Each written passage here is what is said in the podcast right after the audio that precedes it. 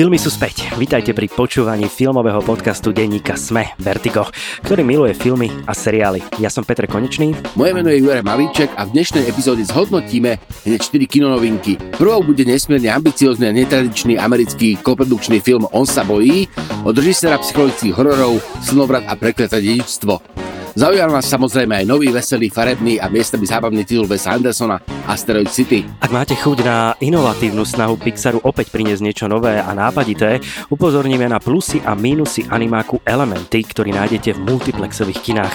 Avšak nezostaneme len v nich. V tých klubových na vás totiž čaká špecifická kanadská dráma o tom, že hypersexualita nie je choroba s názvom Takéto leto. Opäť sa pozrieme aj na streamovacie služby a tam sa aktuálne najviac debatuje o 6 šiestej sérii britského koprodukčného seriálu Black Mirror. Oplatí sa vidieť novú sériu celú, alebo stačia len niektoré časti? A v rámci očakávaní si predstavíme fenomén Indiana Jonesa, ktorého piatá a posledná časť vstupuje do kín už budúci týždeň. Začína sa Vertigo. Už ste všetko na streamovacích službách videli? Dokážeme vám, že nemáte pravdu. Vyskúšajte úplne novú streamovaciu službu Sky Showtime. Nové exkluzívne seriály, ale aj najoceňovanejšie filmové trháky. To je ikonická zábava za skvelú cenu. Sky Showtime. Poďme hneď k veci. Peťo, kedy si bol naposledy v kine? Bol som práve pred pár hodinami, pretože som stále v Košiciach, sledujem veľké množstvo filmov, ktoré sú na artfilme a zároveň som videl aj film Asteroid City, ktorý ty si ešte nestihol, ale zároveň Wesa Andersona máš napozeraného, máš nejaké očakávania. Inak to by ma celkom zaujímalo, keďže ja som film videl a ty nie. Aké máš očakávanie od Asteroid City a že či sa to vlastne stretne s tou realitou, ktorú som už mal ja možno zoveriť? Očakávanie mám také ako vždy. Wes Anderson je pre mňa režisér takej pomerne jednotvárnej formy, ktorú ale milujem takže mi to vôbec nevadí. Takže čakám jednoduché e, nastred komponované snímanie, pekné obrázky, presvedčivé herecké výkony, ktoré ale nie sú nejak akože úplne dramaticky hlboké. Očakávam troška bizarnosti, troška zábavnosti. Najprv sa ale spýtam to, čo ma najviac zaujíma, sú naozaj v asteroid City mimozemšťania? No a toto samozrejme neprezradím, pretože taký Jeff Goldblum e, má množstvo tajomstiev a mne sa to samozrejme teraz nechce úplne spoilerovať, pretože by to nebol dobrý nápad. Treba si počkať a treba si tento film užiť. Keby si mal zoradiť e, túto štvoricu filmov v rámci kvality, alebo dobre, zjednoduším ti to trojicu filmov, Psi ostrov, Francúzska depeša a Moonrise Kingdom, ako by si ich zoradil od najlepšieho pre teba po slabší? Moonrise Kingdom je jednoznačne akože prvý, Psi ostrov je troška i bokom, lebo to je troška ako li, pán Lišiak, to je taký ten akože animák eh, Wes Anderson toto má rád, ale jeho taký, povedzme, že odklon od jeho tradičného hraného filmu, takže Psi ostrov by som dal tak akoby, akože sám, akoby, že zvláštne.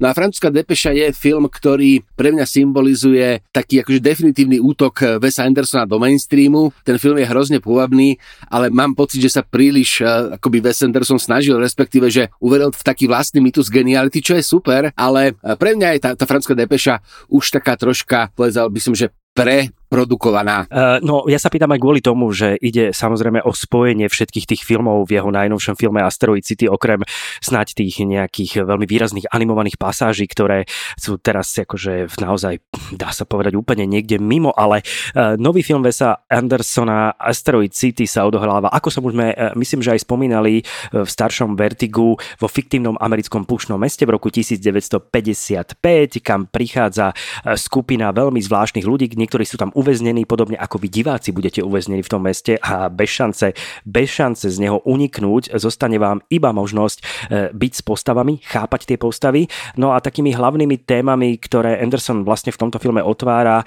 je citový vývoj postav, čo robí pri každom svojom filme a zároveň taká snaha vyrovnať sa so smutkom, so stratou, ktorá tam je, cez ten čierny humor, cez zvláštny humor, nie vždy čierny, ale cez taký špecifický humor, kedy sa naozaj zo 100 ľudí môže smiať iba 5 ale tí sa budú smiať s veľkou chuťou. Ako si už spomínal, Asteroid City je nádherne nakomponovaný, je to dobre vyprodukované, je to pekne natúrtený ďalší Wes Anderson, len problém je, že je to už len dá sa povedať, kópia stále toho istého a variovanie a varenie z tých istých surovín. To mi vôbec nevadí. Chcem sa ale spýtať, aký je Tom Hanks, lebo e, podľa trailerov som zachytil, že Tom Hanks by mohol byť novým Billom Murraym v kontexte e, Andersonovej tvorby.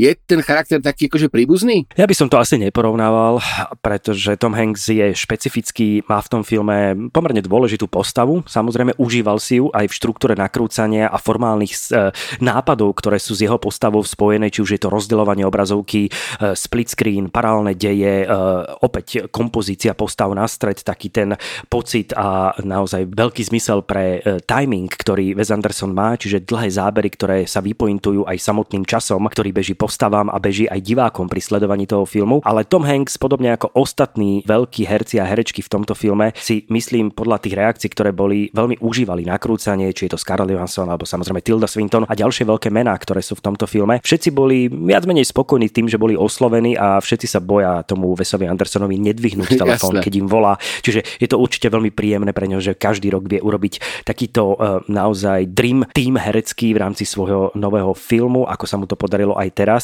Len môžeme debatovať skôr o tom, že či tie témy, ktoré sú tam, e, tie životné témy, ktoré sa týkajú aj tej trnistej stránky života, nejakých problémov, ktoré ľudia riešia a v tom uväznení v tomto meste, kde sa stretávajú aj deti, aj dospelí, nevzniká tam generačný konflikt, ale vzniká tam akési pnutie, ktoré je spojené s toho, že každý má inú predstavu o živote, tie deti sú mimoriadne inteligentné, tí dospelí sú niekedy vyhorení, niekedy majú osobné problémy a snažia sa všetci spolu v tomto uzavretom prostredí komunikovať a vy tam budete spolu s nimi. A často sa vám bude možno pred očami nejakým, dá sa povedať, až filmovým spôsobom prelínať váš osobný život v súvislosti aj s filmom Asteroid City. Toto všetko Asteroid City ponúka, čiže ak máte tie očakávania, ktoré si aj ty povedal s tým filmom, tak budú naplnené. Otázka je, že či sa budete tak baviť ako pri tých predchádzajúcich. Uh, neviem, ja mám také, že ja sa pravidelne vraciam akože k Wes Andersonovi, ja mám akože taká tá moja chronológia je taká, že úplne na prvom mieste je život pod vodou, uh, ktorý je ako tam konštantne. Uh, potom by sme mohli hovoriť, že asi tam ako môj druhý úplne najúbenejší film Wes Andersona je... Darjeeling Limited? Presne, presne. Aj možno kvôli tomu kontextu vlaku, ktorý tam je. A potom v podstate už to mám také akože na jednej kope, takže m, mm, akoby Wes Andersona mám rád, teším sa a vlastne podstate asi donahrávame a za chvíľučku vyražam do kina, takže veľmi sa teším na to, ako si urobím vlastne vlastný názor. Každopádne myslím, že môžem pozvať do kina. Jednoznačne, pretože toto je film, ktorý si zaslúži veľké plátno, žiadne pozeranie na mobiloch a na kalkulačkách. Toto je naozaj snímka, ktorá potrebuje veľké plátno aj kvôli tej pozornosti, aj kvôli tomu rozbitému deju, pretože v istom momente máme z filmu divadelný priestor, využíva sa čierno obraz, kde vidíme Edwarda Nortna ako autora divadelného predstavenia, ktoré my vidíme ako filmovú filmovú realitu následne. Čiže je to kombinácia opäť, kde Wes Anderson sa hrá s tým, že je to divadlo, je to film, je to skutočnosť, je to fikcia a do toho ešte prichádza nejaká zvláštna entita, ktorá sa veľmi ťažko popisuje, že kto vlastne tou entitou je. Ja som mal pocit, že na konci ešte po titulkoch niečo je, ale mal som zároveň aj nešťastie možno na premietanie, lebo asi došlo k vypnutiu projekcie ešte skôr, ako skončili 100% záverečné titulky, čiže môžem odporučiť vyskúšať zostať až úplne do posledných záverečných titulkov titulkov a možno uvidíte niečo, čo tam ešte v rámci na konci filmu sa objaví. E, čo vás teda čaká? Dobré herecké výkony, nádherne nakrútený film, ktorý má komplikovanejšiu štruktúru v rámci zábavy. Nečakajte prvoplánovú zábavu a ak máte radi Besa Andersona a máte radi jeho filmy, tak asi tento film patrí medzi ďalšie povinné pozeranie, ale rozhodne nečakajte 100% zábavu ako pri niektorých jeho starších dielach.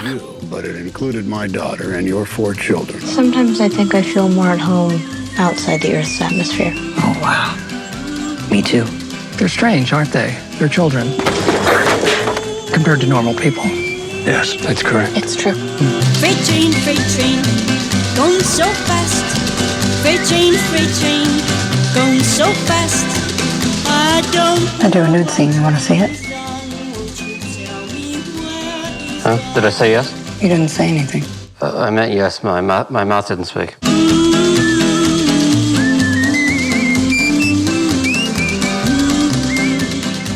Film, ktorý sme ale videli spoločne a film, o ktorom sa budeme teraz rozprávať, možno aj hádať, film, o ktorom budeme veľmi intenzívne premýšľať, lebo si to jednoznačne zaslúži, je britsko-americko-fínsko-kanadská koprodukcia Bo is Afraid, respektíve On sa bojí. A v hlavnej úlohe tohto filmu sa predstaví jednak samozrejme skvelý Walking Phoenix, ale to, čo je dôležité, režia a autorský scénár je vizionár, veľmi zvláštny režisér a človek, ktorý prišiel len nedávno a hneď e, rozkopal celý svet hororu a takého psychologického hororu a to je Ari Aster, ktorý po filmoch ako Slnovrat a Desivé dedičstvo alebo Prekliaté dedičstvo prichádza so svojím novým filmom On sa bojí, no a budete mať možno aj výstrach minimálne z minutáže a potom aj z toho, čo vás vlastne v kine čaká. Poďme na to. Hlavne asi je dobre povedať, že netreba očakávať Ariho Astera tak, ako ho poznáme, lebo uh, on sa bojí v žiadnom prípade akoby ja by som ten film v žiadnom prípade nepo, nepovažoval za horor v žiadnej z takých tých žánrových polôch. Toto je asi prvé vo vzťahu k slnovratu aj vo vzťahu k, tej, e, k tomu ďalšiemu kusu. Do veľkej miery tento nový Art, Ari Aster, taký psychoanalytický portrét Oedipovho komplexu, alebo ako to nazvať. E, vizuálne to troška pripomína kombináciu Juliatia duchov pre mňa a povedzme aj Jokera práve kvôli tomu, že Jackin Phoenix je ako fenomenálny v hlavnej úlohe, ale tá prvý moment, alebo pr- prvý rozmer je prekvapenie. Tento typ filmu som od Ariho Astera nečakal, som rád, že to urobil, ale vôbec eh, by ma neprekvapilo, keby eh, kinosála začínala spola plná a končila spola prázdna. Áno, to, toto je dopad toho filmu, to je úplne jednoznačné. Čaká vás vlastne trojfilm, pretože každá tá časť, dá sa povedať, je akoby rozdelená po hodinách, má aj úplne iné formálne prvky, má aj úplne inú tému, iné herecké obsadenie a čaká vás, čakajú vás tri filmy, ktoré sú spojené do jedného celku, ktorý má skoro presne 180 minút. No a hlavný hrdina má jeden veľký problém. Bojí sa veľa vecí, zároveň je tam asi pravdepodobne nábeh aj na množstvo ďalších psychických problémov. Bojí sa svojej matky, ako si spomínal, je tam ten Oedipov komplex a zároveň na ceste na rodinu e, návštevu je vtiahnutý do takej nečakanej špirály absurdných udalostí, pretože si nevie otvoriť dvere a keďže si nevie otvoriť dvere, nevie ísť do na letisko, keďže nevie ísť na letisko, nevie ísť lietadlom za svojou mamou a to je veľký problém a od toho momentu začína naozaj gejzír extrémnych nápadov, ktoré sú spojené s týmto filmom kde nebudete tušiť ani na sekundu, kam sa bude film vyvíjať a čo sa môže hlavnému hrdinovi ešte všetko stať. A všetko to ešte je spojené aj s tým, že nielen herecký casting a nielen Phoenix ako taký, ale aj ďalšie herecké obsadenie, napríklad Patti Lupon, ktorá hrá jeho mamu, tá je teda neuveriteľná. Myslím, že rodičovský bonus pre hlavnú postavu asi nie je úplne to, čo by jej chcel dať. Je, je to fantastický namiešaný koktejl e, veľmi zvláštnych toxických vzťahov a zároveň obrovského strachu hlavného hrdinu, ktorý má úplne zo všetkého. A plus, ešte sme zabudli povedať dôležitý fakt, je tam falošný rozprávač, ktorý je celú dobu filmu a my nevieme, čo je úplne pravda a čo je výmysel, nevieme, kto klame, kto neklame, nevieme, e, či tú scénu, ktorú práve vidíme, je skutočná alebo je len v hlave hlavného hrdinu. Je to obrovská interpretačná lahôdka, je to estetizujúci zážitok zároveň aj po formálnej stránke, ale je to interpretačne tak bohaté, že každý podľa mňa vidí absolútne odlišný film, ak vydržíte 3 hodiny. Uh, ono, ten film ako začína sekvenciou u psychiatra,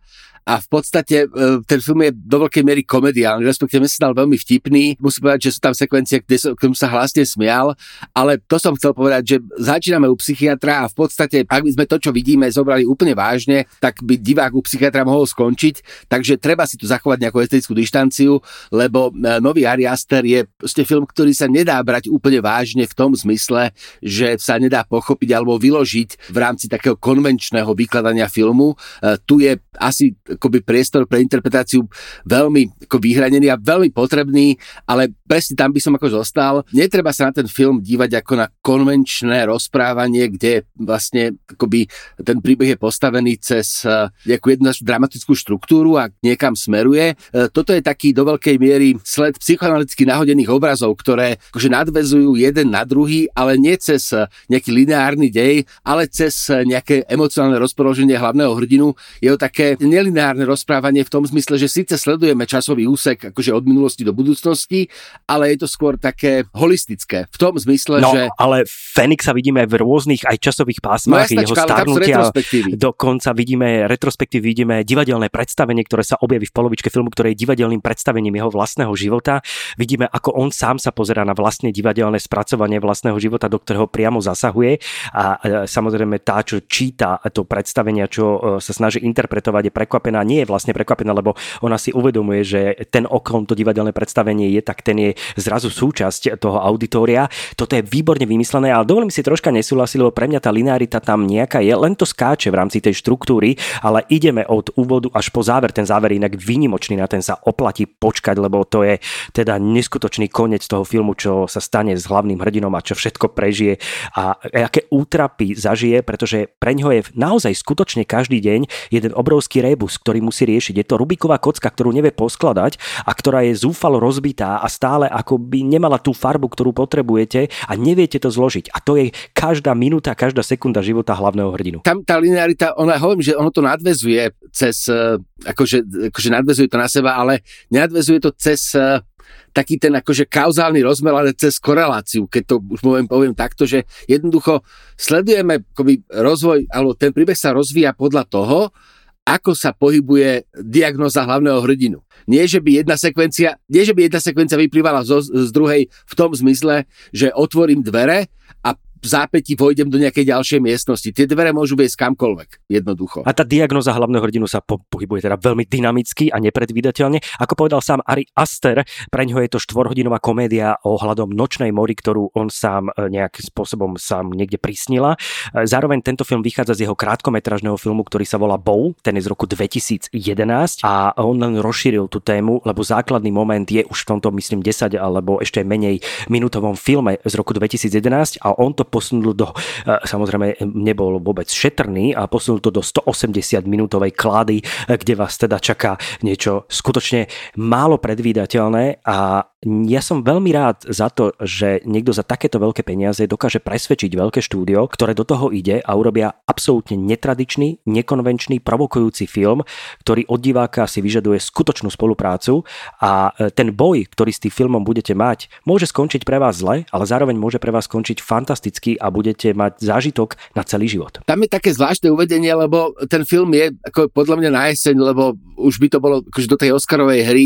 Uh, Joaquin Phoenix, ktorý to ťahá celé, je úžasný. Uh, zároveň je tam taký ten akože nekonečne vtipný moment uh, za, hlavného monštra. Lebo uvidíme aj monštrum aj v tomto filme, hoď sa nevyskytuje celý film, tak v jednej pasáži prídeme na miesto, kde sa vyskytuje monštrum. Tento typ monštra som tu teraz nevidel a zase akože bavil som sa náramne ale rozhodne to nie je čosi, čo povedzme, že, jak to povedať, nie je to film, ktorý by som potreboval vidieť v zápätí znova v tom zmysle, že vidím z kinosály, idem si kúpiť lístok a idem na to znova. No, tak to, tam treba, tam treba niekoľko rokov, tam možno treba si niekoľko rokov počkať podľa toho, ako sa budeme meniť aj my a ten film si znova užiť.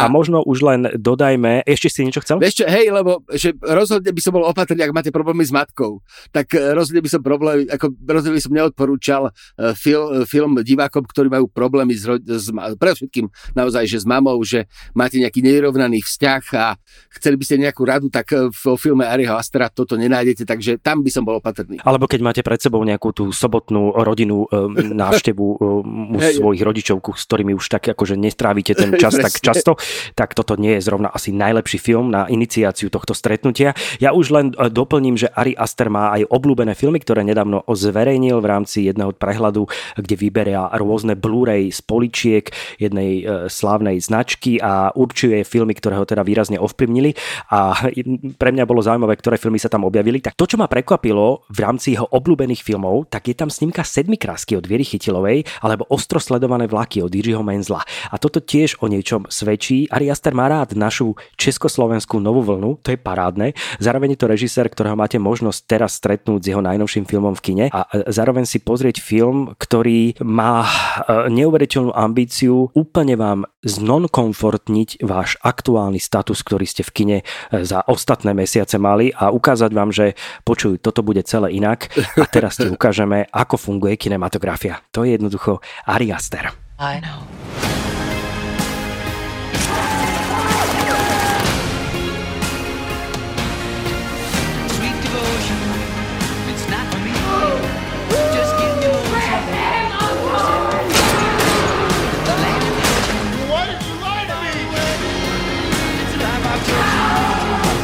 Do you want the truth now?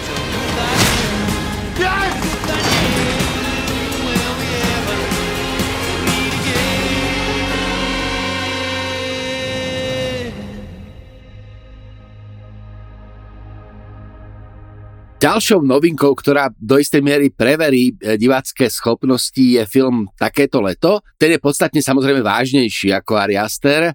Ide o autorskú snímku, opäť e, ten pán je Kanaďan, volá sa Dennis Quaid a toto je jeho tretí, myslím, alebo štvrtý taký ako výraznejší film, e, pričom platí, že v takomto lete sledujeme príbeh troch žien, ktoré sú na veľmi zvláštnej terapii.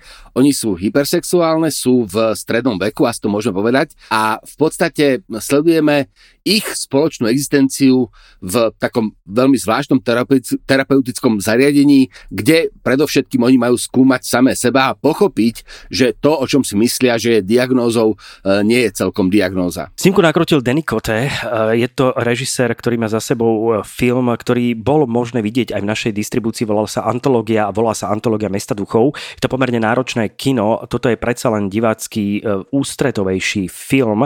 Takéto leto. Zároveň ja som mal možnosť vidieť ho v Karlových Varoch počas množstva iných filmov a tam je to ťažké overiť si tú kvalitu, pretože pokiaľ vám ten film po sledovaní 40 filmov za 7 dní nezostane v hlave, tak nestojí za to. Tento film mi ale v hlave zostal, ale možno, že ani nie úplne tomu, ako je inovatívny, ako je zaujímavý, ale kvôli tomu, že má pomerne zaujímavú a netradičnú tému tej hypersexuality a toho, že e, je v uzavretom priestore čiastočne, potom sa to otvára smerom aj do iných priestorov a vidíme tri hlavné hrdinky, ktoré potrebujú terapeuta, zároveň potrebujú same seba, potrebujú sa vyrovnať s problémom, ktorý majú a riešia ho každá absolútne iným spôsobom. A to je na tom zaujímavé, že namiešanie tých postav aj v rámci hereckých výkonov, ktoré podávajú všetky e, postavy, ktoré tam sú, je tam Larisa Korivu, Lorgia Picconi alebo od Matthew, e, tam sú naozaj skvelé herecké výkony všetkých e, dám, ktoré sú v tomto filme a zároveň je to postavené úplne na nich, kompletne. Čiže je to film o vynikajúcich hereckých výkonoch, ale zároveň aj o netradičnej téme sexuality ako takej a kde forma nie je až tak inovatívna v tomto filme, ako je dôležitá samotná téma. No, ja mám tu troška problém s tým, že ja som v podstate veľmi pruderný a jak to povedať, filmy, ktoré sa dotýkajú ľudskej telesnosti a sú tematizované povedzme, že od krku po kolená, tak uh, ja akoby, neviem, nie, nie, že sa hambím, ale proste ja akože nepotrebujem sa dívať na filmy o sexe, nerozumiem príliš uh, akoby atraktivite tej témy. Uh, tu na do veľkej miery, ako čo mne vadilo, tak bola síce funkčne využitá nahota vzhľadom akože k dramaturgii, ale mal som pocit, že v tom v podstate komornom príbehu akože narúša to rozprávanie, že je taká ako lacno šokujúca asi akoby pre mňa. Proste vyrušovalo ma, podobne ako ma vyrušuje telesnosť povedzme vo filmu filmoch Larsa von Triera, keď, keď sa mi zdá ako nadbytočná, tak e, toto je akože tu podobné. Hovorím, že nie, nie je to proste pruder, pruderosť z mojej strany, ja proste nepotrebujem sa na to dívať. V tomto filme je to prítomné, musel som si sa na to ako povzniesť, lebo bolo pre mňa zaujímavé sledovať to, ako um, sa v tom filme zobrazuje naozaj, že takéto lebo tam ne, nedochádza k tomu, že tie dámy by sa vyliečili, le, le, ale respektíve nedochádza k žiadnemu dramatickému posunu, tak to povedzme. Ale toto je dôležité, lebo to sa ani nemá udiať. Tu máme sledovať ich vývoj, ktorý tam je, a, a, ale zároveň oni potrebujú riešiť vo svojom živote niečo nakoniec úplne iné, ako to na prvý pohľad vyzerá. No len to čakáme, lebo keď, keď, keď je to akože, akože tematizované tým miestom, kde sa proste akože niečo má stať, respektíve akože tá situácia proste k tomu zvádza, že má dôjsť k nejakému dramatickému zvratu. Ten dramatický zvrat, ktorý tu na, akože je prítomný a najviac pripomína niečo ako dramatický zvrat, je taká pomerne abstraktná scéna, v ktor- sekvencia, v ktorej sa ra- zrazu objaví taký metaforický obraz veľkého pavúka, ktorý sa pohybuje na stene a ktorý môže znamenať zase akože desiatky vecí, ale takto, ako väčšinou platí, že ja ako divák si vystačím s filmom. Ale v prípade takéhoto leta by som si rád prečítal nejaký výklad. Jednoducho uh, nerozumel som tomu úplne. A zdá. Možno aj vôbec. To je úplne v poriadku to pripustiť, pretože samozrejme riešia sa tam traumy, e, sú tam nejaké problémy z minulosti, ktoré sa postupne vyplavujú a tá terapia, ktorou prechádzajú, je terapia aj filmom, to je naša terapia, ale zároveň oni zažívajú tú vlastnú terapiu, ktorá je spojená s tým, že tie zážitky, ktoré oni majú, sú ako keby aj nejakými e, hravými zážitkami, niečím, čo oddeluje ich od reality a kde môžu oni vstupovať do tých vlastných spomienok, ktoré majú. Tou ambíciou je, e, dá sa povedať, preskúmať to, ako sa dá pozerať na sexualitu úplne inak, bez toho, aby ten film nejak výrazne, extrémne, zbytočne provokoval a šokoval. To nie je jeho cieľom. Ak na e, takéto leto chcete ísť s tým, že má ísť o film, ktorý má byť lacný po stránke sexuality a erotiky, tak to rozhodne nerobte, pretože jeho témou je práve, e, práve opak. Rozprávať o týchto veciach bez týchto lacných spôsobov artovej kinematografie. Často sa to využíva aj v tej artovej kinematografii a tuto to podľa mňa veľmi výrazne ustrážili. Premiéra bola ešte na Berlinále minulý rok, kde mal film pomerne veľký veľký ohlas a potom mal púť festivalmi a jeho distribúcia je vždy komplikovaná v jednotlivých krajinách, pretože toto sú typy filmov, eh, kde sa dá jednoznačne povedať, že si naozaj hľadajú iba to festivalové publikum. Niečo dodať, film nájdete vo filmových kluboch a sa treba ísť pozrieť a urobiť si vlastný názor. C'est pas un traitement.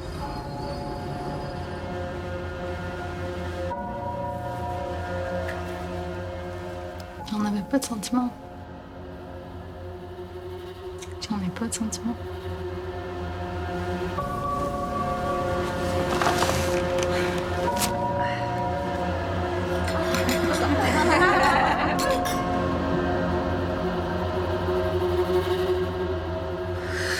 T'es humaine toi aussi.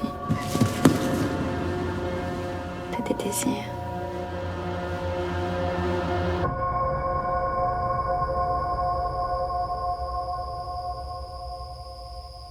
Kinách nás čakajú ešte Elementy, e, čo je nová Pixarovka. Film mal premiéru už minulý týždeň, ale nestihli sme ho, takže sa k nemu vraciame.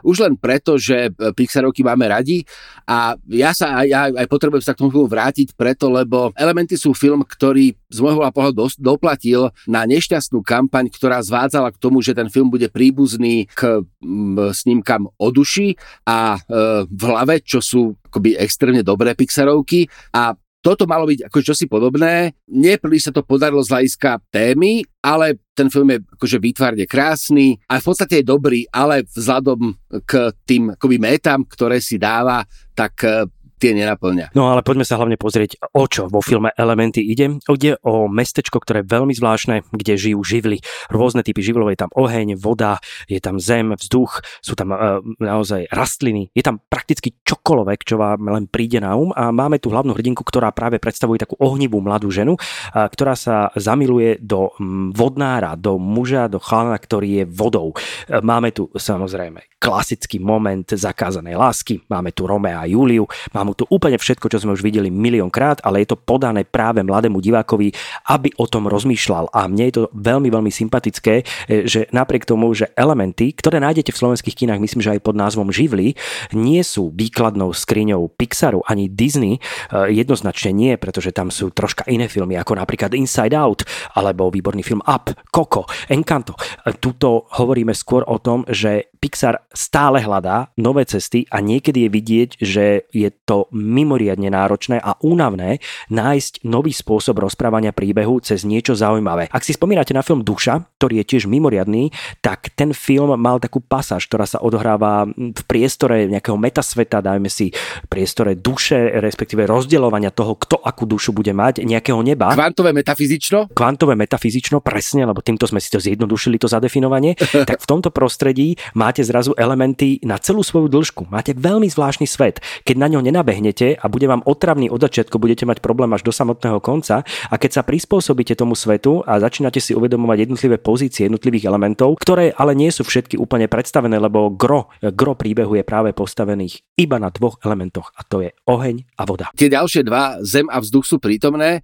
Tam je veľmi pekne akože urobená tá personifikácia, lebo tento akoby falošný ontologický základ, ktorý má povedzme, že tradíciu v európskej filozofii, e, delenie svetov cez substancie na štyri živly, tak e, ten vytvára taký rámec, ktorý zabraňuje divákovi tomu filmu uveriť v tom zmysle, že e, vie, ako sa tieto substancie správajú a jednoducho je proste problém zosúľadiť tento, povedzme, že ontologický model sveta cez živly s detským rozprávaním alebo rozprávaním, ktoré je o vzťahoch, jednoducho nefunguje tak dobre, ako by to mohlo fungovať. Čo však nič nemej na skutočnosti, že to, čo vidíme, je veľmi pohabná romansa, kde máme v podstate rodinu utečencov, ktorí prichádzajú do tohto nového mesta, kde už tie štyri živly nejak akože kooperujú a oni si tu zachovávajú takú autentitu toho svojho pôvodného rodinného prostredia, svojej pôvodnej kultúry a stretá sa táto kultúra cez prostredníctvom hlavnej postavy, tej hlavnej hrdinky, s už asimilovanou kultúrou vody.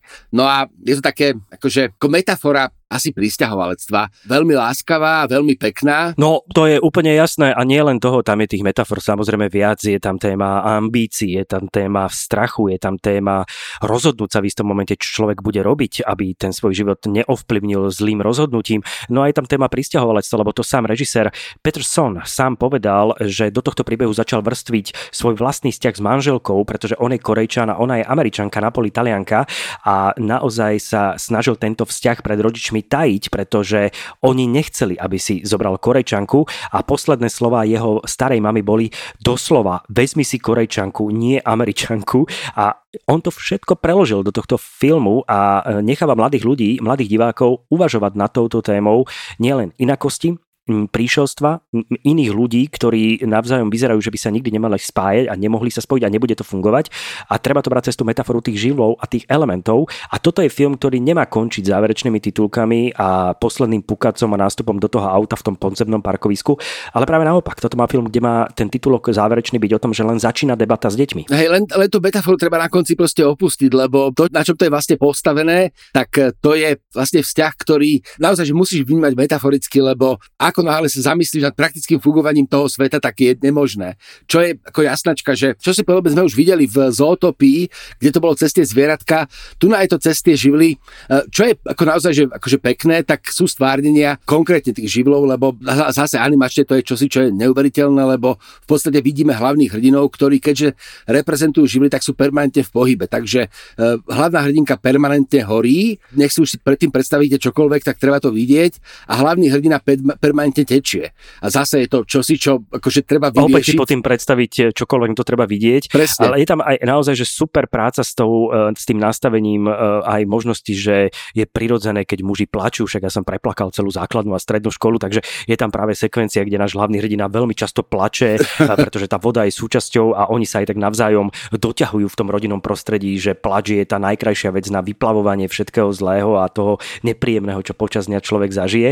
A Pixar sa snaží. Je to pre mňa o veľkej snahe, ktorá ale nevychádza v každom momente v tomto filme a celkový pocit je veľmi diskutabilný z tohto filmu. Pre mňa jednoznačne. No rozhodne to neporovnávať. Akože, jak sme spomínali, akože tie, tie, tie mety Disneyoviek o duši a teda v hlave, tak rozhodne to neporovnávať. Je to také nešťastné, lebo nastaví to kam si látku a ten film tam nedosahuje, čo neznamená, že nie, nie je dobrý.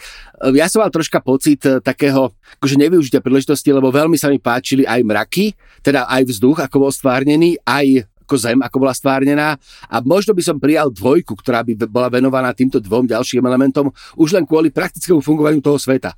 Čo bolo v tom filme veľmi zaujímavé spravené, ako vôbec vymysleli svet, kde tie štyri živly koexistujú a vlastne ako ten smet funguje. To bolo akože veľmi pekne spravené. Ja som pred samotným filmom videl ukážky na ďalšie animované filmy, ktoré čakajú mladých divákov a divačky najbližšie týždne a mesiace a dovolím si povedať, že najmenej trápne som sa cítil práve pri filme elementy, ktorý teraz hodnotíme ako nie ten e, zrovna najvydarenejší od vlajkovej lode Pixaru v zmysle tvorby, e, kreatívnej scenaristiky, nápaditosti, spracovania a je, pre, ne, pre nich je to určite výzva a ja som veľmi zvedavý, kam sa Pixar bude posúvať, pretože nastavili si poslednými filmami tak vysoko laťku v rámci tém, ktoré spracovajú, kvality spracovania, dialogovej stránky, scenaristiky tých príbehov, že bude veľmi ťažko sa dostať na úroveň akého akéhokoľvek predchádzajúceho filmu. Asi to hovoríš úplne presne, že nemôže byť každá Pixarovka taká, že prekoná všetky ostatné. Bývalo to tak, teraz to tak nie je,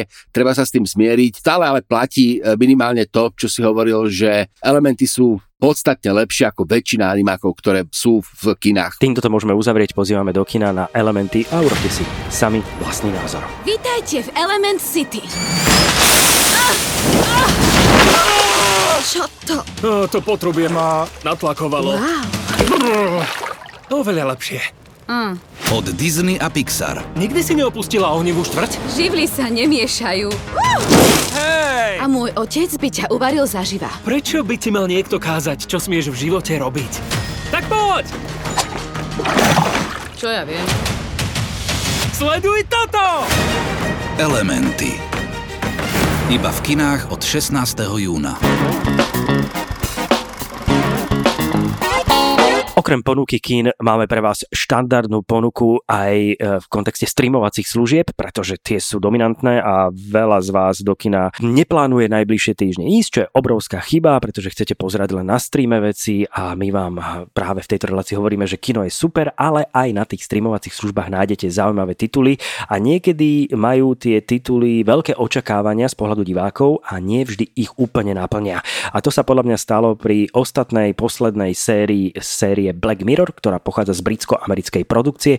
Celé to začalo ešte v roku 2011 fantastickými dielmi, o ktorých sa veľa vtedy rozprávalo. Bolo to ešte v takom tom nábehu na Quality TV, vtedy boli tie seriály hneď niekoľko, o ktorých sa veľmi intenzívne rozprávalo, že e, stiahujú ľudí postupne z kín do toho seriálového pozerania. Boli to výkladné skrine seriálovej tvorby a práve Black Mirror tam rozhodne patrí. No ale Black Mirror prešlo niekoľko rokov, máme tu šiestu sezónu a už nie je všetko tak ideálne, ako to bolo pred tými 12 rokmi. Poďme sa ale pozrieť na to, čo vás určite zaujíma najviac. Máme tu 5 nových dielov série Black Mirror a pre každého z nás je v rámci tejto série dôležitý iný diel. Jurko, ktorý je pre teba ten najdôležitejší? Najprv takto séria Black Mirror pre mňa predstavuje prienik fantastiky do mainstreamu cez eh, ten antologický spôsob rozprávania. Ono to má svoje akoby veľké potencie, ale ako žánrového čitateľa a diváka to ničím neprekvapí. To platí od prvej sezóny doteraz. A ako to zostáva, ale to ako nevadí, nemôžu všetci čítať fantastiku, to je úplne akože legitimné. Black Mirror je mainstreamová séria a v tomto kontexte som sa na ňu díval aj ako na túto poslednú a v podstate mňa najviac pobavila eh, posledná poviedka, ktorá sa volá Demon 79, lebo sa mi zdala e, nádherne vtipná. Tie ostatné pracujú s nejakým momentom prekvapivej pointy vždycky, majú svoje svetlé miesta, svoje temné miesta, ale ako to povedať elegantne, nie je to taká, nie je to taká atletika pre mozog, ako by sme si mohli myslieť, keď sme videli predchádzajúce série. Už ani tie neboli príliš bystré. A teraz nechcem povedať, že tieto nie sú bystré, lebo sú bystré a na mainstream sú dosť bystré, ale nie tak bystré, aby predstavovali skutočnú výzvu. Eh, skôr je naozaj zaujímavé sledovať, ako sa tvorcovia vysporiadajú s tým akože náhodením príbehu a ako, ako vystavajú tú pointu, ktorá je často odhadnutelná. Eh, ja som sa teda najviac bavil na Demonovi 79 a bavil som sa na ňom preto, lebo eh, je to poviedka o apokalypse, ktorá má v sebe taký potenciál morálnej dilemy, ktorú často riešime. Čo by sa stalo keby? Čo by sa stalo, keby sme niekoho, kom vieme, že je zlý, odstránili včas, čo je samozrejme taký falošný paradox, ale ako radi to riešime a táto poviedka s tým pracuje. Pre mňa veľmi ako vtipným spôsobom, takto to povedzme. Black Mirror sa aj troška opúšťa od tej stránky, že by chcel byť iba o technológiách a o tom, aký majú technológie dopad na ľudí. Nie je to už úplné pravidlo každého z tých dielov. Pre mňa osobne bol najzaujímavejší tretí diel Beyond the Sea. Je to s Joshom Harnettom a Aaronom Paulom série, časť série, jeden diel, ktorý je postavený práve na akomsi futuroretre, nejakej neistej minulosti, budúcnosti, kde je vesmírna stanica, na ktorej sú dvaja astronauti, ale títo dvaja astronauti zároveň majú možnosť vstupovať aj späť do reálneho sveta na Zemi pomocou svojich elektronických a veľmi zvláštne nadizajnovaných ľudských tiel, ktoré ich čakajú vždy na Zemi a oni v istých časoch, keď si odvedú tú svoju prácu v tej fabrike, e, v tej e, základni e, vesmírnej, tak môžu ísť domov, tam sú s manželkami, s deťmi a tak ďalej. Trávia ten čas práve v tom domácom prostredí, ale vždy musia ísť na tú šichtu aj do tej vesmírnej stanice a prechádzajú tam cez taký zvláštny modul, ktorý im to umožňuje umožňuje uspať sa a dostať e, svoje vlastné telo mimo, e, ten, mimo, to miesto, v ktorom sa aktuálne nachádzajú. No a tam je samozrejme zaujímavý moment, ktorý nastane v istom okamihu, kedy e, sa hlavný hrdina dostane do veľkého problému, lebo je zničené niečo veľmi dôležité v tej súvislosti, aby sa mohol vrácať späť na zem. Viac nechcem prezrádzať. Je to pomerne nepredvídateľné, aj keď si ľudia myslia, že budú presne vedieť, ako to skončí, tak si myslím, že nebudete presne vedieť, ako to skončí, lebo ponúka sa tam samozrejme jedna vec, ktorá sa aj troška stane, no ale ten úplný finál je celkom prekvapivý. Okrem tretej časti sa mi celkom pozdávala prvá časť, ktorá sa volá Joan is Awful a je to diel, ktorý e, rozpráva o Joan, ktorá je hrozná a je to mm, zaujímavý príbeh, ktorý tematizuje aj Netflix ako princíp sledovania seriálov, pretože hlavná hrdinka pracuje v korporátnej firme a jedného dňa príde večer domov a chce si pustiť so svojím priateľom seriál a ten seriál, ktorý si pustia je o jej živote, o tom, čo robila celý deň počas toho dňa, kedy si ten seriál večer pustili. A je to veľmi nepríjemná situácia, pretože všetci jej kolegovia, známi, priatelia, rodina sa zrazu dozvie, aká v skutočnosti je, čo robí, ako vyhadzuje ľudí z práce, akú má pozíciu, s kým si píše, čo vlastne počas celého dňa rieši. No a v tomto seriáli ju predstavuje Salma Hayek. No a to je zaujímavý moment, kedy sme vo filme, v seriáli, v seriáli, v seriáli, sme vnorení do toho celého priestoru. Zrazu vidíme Salmu Hayek, ktorá predstavuje našu hlavnú hrdinku ako herečka. No a naša hlavná hrdinka rozmýšľa, ako hekovať celý systém, pretože chce sa súdiť s týmto veľkým streamovacím gigantom, ako si dovoluje jej život spracovávať ako seriálovú tvorbu a je preto ochotná urobiť čokoľvek, ale zároveň nevie, ako vyhrať ten súd, pretože ona súhlasila so všetkými podmienkami, ktoré sú napísané tými malými písmenami. Poznáme to. A keďže to odfajkla, keď si dávala streamovaciu službu, tak musí súhlasiť úplne so všetkým aj s tým, že z jej života bude urobený seriál. Ale Salma Hayek ako herečka úplne nechce hrať všetko, čo Annie Murphy začne robiť, pretože ona ako hlavná hrdinka sa rozhodne e, na, uh, zhekovať ten systém a vymyslieť si príbeh, ktorý bude pre hlavnú hrdinku ťažko hrateľný a bude to pre celý seriál až nepozerateľné. A to je jediná cesta, akú sa ona rozhodne proti seriálu bojovať. Celý ten diel využíva technológie, ukazuje dopad technológií, e, GDPR, e, práv malých písmenok na zmluvách, čo nám všetko môžu spôsobiť a ukazuje to, že niektorí veľkí giganti o nás vedia viac, ako by sme určite chceli, aby o nás vedeli.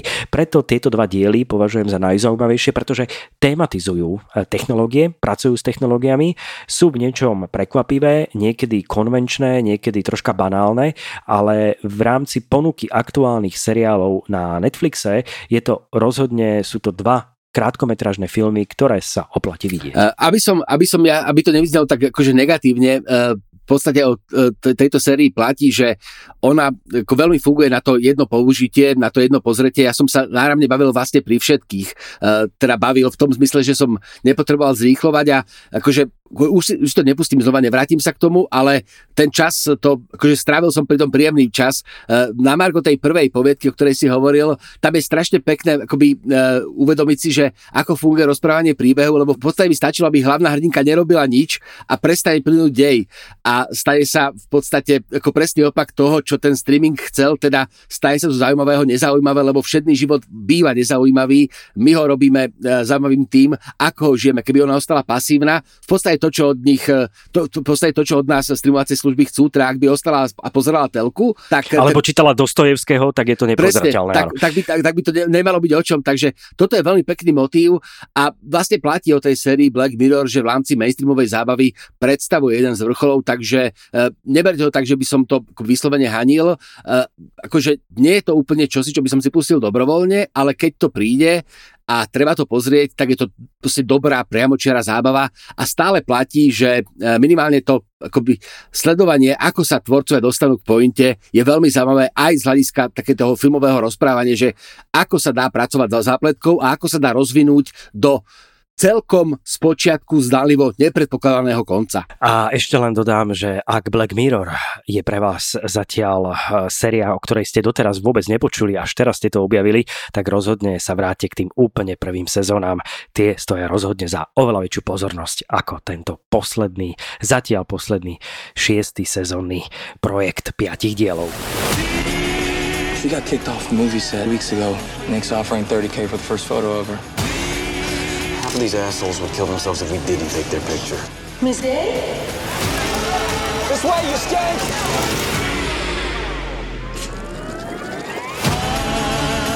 If you fancy writing down your number, I won't mind. I'm a crazy person. You're not crazy. I'm a murderer. You're the old crazy one.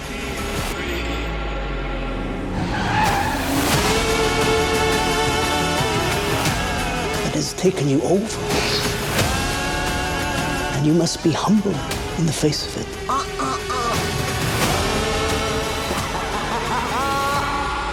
The things they can do. You not seen Jonah's Awful? No, but it's on my list.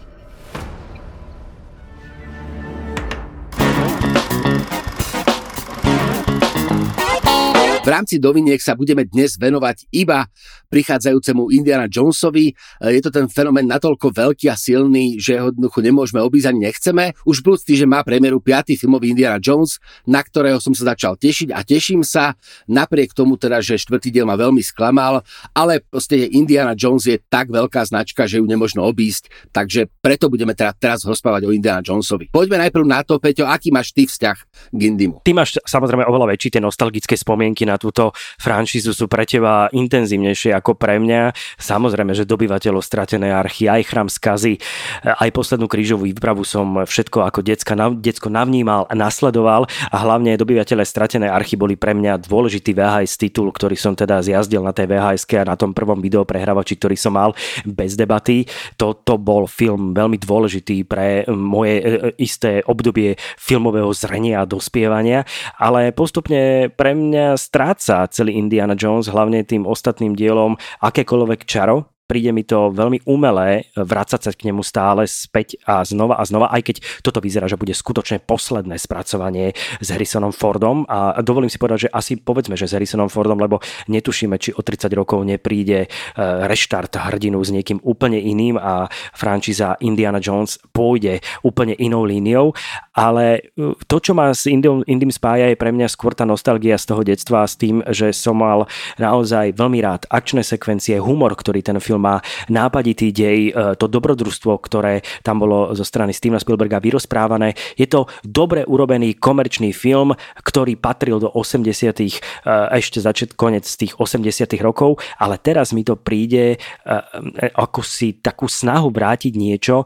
čo už je skôr minulosť a už to úplne tak nefunguje. Ja mám asi Indiana Jonesa v takom svojom súkromnom rebríčku veľmi vysoko v tom zmysle, že tie filmy nepovažujem len za zábavné, ale aj za veľmi akoby bystré. Ako pre mňa tá séria samozrejme znamená nostalgiu a mladosť, ale napriek tomu ja sa k nej pomerne často vraciam a považujem to za nielen dobré akčné filmy, ale dobré filmy vôbec. Pro všetkým ten posledný diel klasickej série, teda Indiana Jones a posledná krížová výprava, je pre mňa etalónom filmu, ktorý je nielen zábavný, ale aj bystrý a veľmi pekne tematizuje vzťah otca so synom ten štvrtý diel som do veľkej miery odmietol, tam som dokonca uvažoval, že by bolo dobré, keby sa takéto frančízy vyvlastňovali a tvorcovia by nemohli pokračovať vo svojich vlastných dielach, lebo e, sa mi zdalo, že to bol taký krok vedľa. Toto mám absolútne rovnaké pocity, pri tomto jednoznačne súhlasím a tuto už nastal môj strach z toho, že ako to bude s tým piatým dielom. No a tu ja som začal byť taký akože optimistický, keď prišli tie reakcie z Cannes, kde ten film bol do veľkej miery odmietnutý, ale Harrison Ford bol prijatý, tak tam som si ja povedal, že v podstate sa na to teším, e, lebo som zvedavý, ako si eh, Indiana Jones poradí s novým filmovým jazykom v rámci korektnosti a v rámci takých, povedzme, akože nových pravidiel filmárčiny, ktoré zohľadňujú všetko možné, čo sa v 80 nezohľadňovalo, respektíve nepredstavovalo to problém. A jednoducho sa teším na to, že uvidím, ako sa táto stará frančíza vyrovná s novým svetom kinematografie. Či to bude posledný diel alebo začiatok niečoho nového, to ma v podstate nezaujíma. Naozaj platí, že Indiana Jones je do veľkej miery pre mňa jeden z takých pilierov komerčnej kinematografie a je veľmi pekne sledovať, ako sa práve cez neho tá komerčná kinematografia vyvíja. Je to jednoznačne značka. Tento sa o režiu e, zaslúžil James Mangold, ktorý má za sebou filmy ako Ford proti Ferrari alebo Logan, čiže je to režisér, ktorý vstupuje do tejto franšízy e, s týmito filmami, ktoré nakrútil predtým, má vlastnú víziu, vlastnú predstavu, ale ako si spomenul práve festival v Cannes, kde došlo k tomu, že ten film bol pomerne ostro skritizovaný veľkou časťou publika aj kritiky, tak e, mám ešte väčšie obavy ako v prípade filmu Kráľovstvo kryštálovej lepky, ktorý sme mali možnosť vidieť pred pár rokmi aj v slovenských kinách a pomerne v krátkom čase, teda relatívne krátkom čase prichádza aj nástroj osudu. Inak to je veľmi zvláštny názov, e, neviem, že, či už akože aj tá kreativita pod názvou začína mať samostatný problém, lebo nástroj osudu, ja neviem človeče, to je dobrý podnázov pre teba? Je to, evokuje ti to niečo, za čo chceš investovať svojich 10 eur v rámci vstupného? Uh, tak ja pôjdem aspoň dvakrát určite, uh, takže asi 20, ale to je v podstate jedno. Ono ani archa nie je presný názov, keby sme to akože dobyvatelia, dobyvatelia hej, archy, tak to už je také akože troška ako semanticky nepresné vo vzťahu k tomu, čo sa deje. Akože má to nejaký metaforický nádych tie názvy. Tu nám možno platí, že to nie je najšťastnejšie, ale jednoducho nebojím sa nového Indiana Jonesa, lebo nech ma sklame akokoľvek, tak nesklame ma tak, aby som prestal mať rád tú francízu. A čo považujem za dôležité, dôležité je to, čo sa už objavilo akoby sekundárne, že spolu s týmto novým Indím sa vráti aj seriál, ktorý je fantastický, ktorý málo ľudí pozná, ale ten seriál je v podstate taký akože veľmi srdcový projekt aj Georgia Lucasa, aj e, Stevena Spielberga, vznikal v 90. rokoch a v podstate išlo o vzdelávac dobrodružný seriál, ktorý sledoval Indího detstvo a mladosť a vzniklo vlastne niekoľko e, veľmi zásadných akože dielov. Myslím, že to má tri série. Toto nie je dôležité, ale tá frančíza má aj svoju seriálovú minulosť dosť. A je pomerne ťažké sa dostať tým seriálom a minimálne sa vo vzťahu s týmto novým Indiana Jonesom ohlásilo to, že e, by sa mal objaviť e, ten seriál v, v ponuke nejakých streamingových služieb, takže možno sa neteším, alebo teším sa na nového Indiana Jonesa veľmi, ale ešte viac sa teším na to, že sa vráti frančíza aj v tej akože menej dostupnej podobe. Lebo ja ten seriál dokonca mám ešte na digitalizovaných VHS-kách, ale je to čosi, čo už e, akože nemá kvalitu na to, aby som to pozeral, respektíve má len tú príbehovú. A jednoducho teším sa, až to uvidím normálne, akože lokalizované a všetky tieto veci okolo. Nový Indiana Jones je do kin budúci týždeň. Mne len prišlo na um ešte, ako spomínaš tie seriály, tak ja som sa s Indym stretol aj v rámci Sinclairového spracovania textovky, na ktorej som vyrastal od Františka Fuku. Ktorá bola vynikajúca mimochodom. Ktorá bola vynikajúca, bolo to rozvíjanie príbehu na základe toho, že ste hrali textovú hru, nemali ste žiadne obrázky, nemali ste žiadnu grafiku, dizajn, všetko ste si predstavovali vo vlastnej hlave a rozmýšľali ste nad tým, ako hlavného hrdinu dostať z tých najväčších šlamastík, ktoré sú tam, len pomocou rozvíjania príbehu a rozhodovania sa, čo hlavný urobí hrdina na základe textovej práce so samotnou hrou, kde ste sa rozhodovali len na základe textu. A to bolo zla, veľmi zaujímavé obdobie, myslím, že František Fuka vtedy e, urobil tých hier viacej, ktoré e, posúvali v rámci textovej zábavy Indiana Jonesa aj v tých ďalších pokračovaniach, myslím, že až do 90. rokov. Indy! Ukáž im, kto si Indiana Jones! V živote som zažil všeličo. Múčili ma pomocou vúdu. 9 krát ma postrelili. A z toho raz tvoj otec. A, prepač! Ale na toto som čakal. Celý život. Indiana Jones a nástroj osudu. Iba v kinách od 29. júna. Sme radi, že ste vydržali počúvať filmový podcast denníka Sme Vertigo. Aj ten dnešný pre vás pripravili Peter Konečný a Juraj Malíček a samozrejme aj naša supervizorka Janka Maťková a majster strihu Michal Jurík. Ak nám chcete napísať pár pekných slov, budeme sa tešiť na mailovej adrese vertigo.sme.sk a rovnako nás potešíte, ak nám dáte 5 hviezdičiek vo svojej podcastovej aplikácii, aby si nás našli aj ďalší filmoví fanúšikovia. Do počutia v podcaste a dovidenia v kine. Už ste všetko na streamovacích službách videli? Dokážeme vám, že nemáte pravdu. Vyskúšajte úplne novú streamovaciu službu Sky Showtime. Nové exkluzívne seriály, ale aj najoceňovanejšie filmové trháky. To je ikonická zábava za skvelú cenu. Sky Showtime.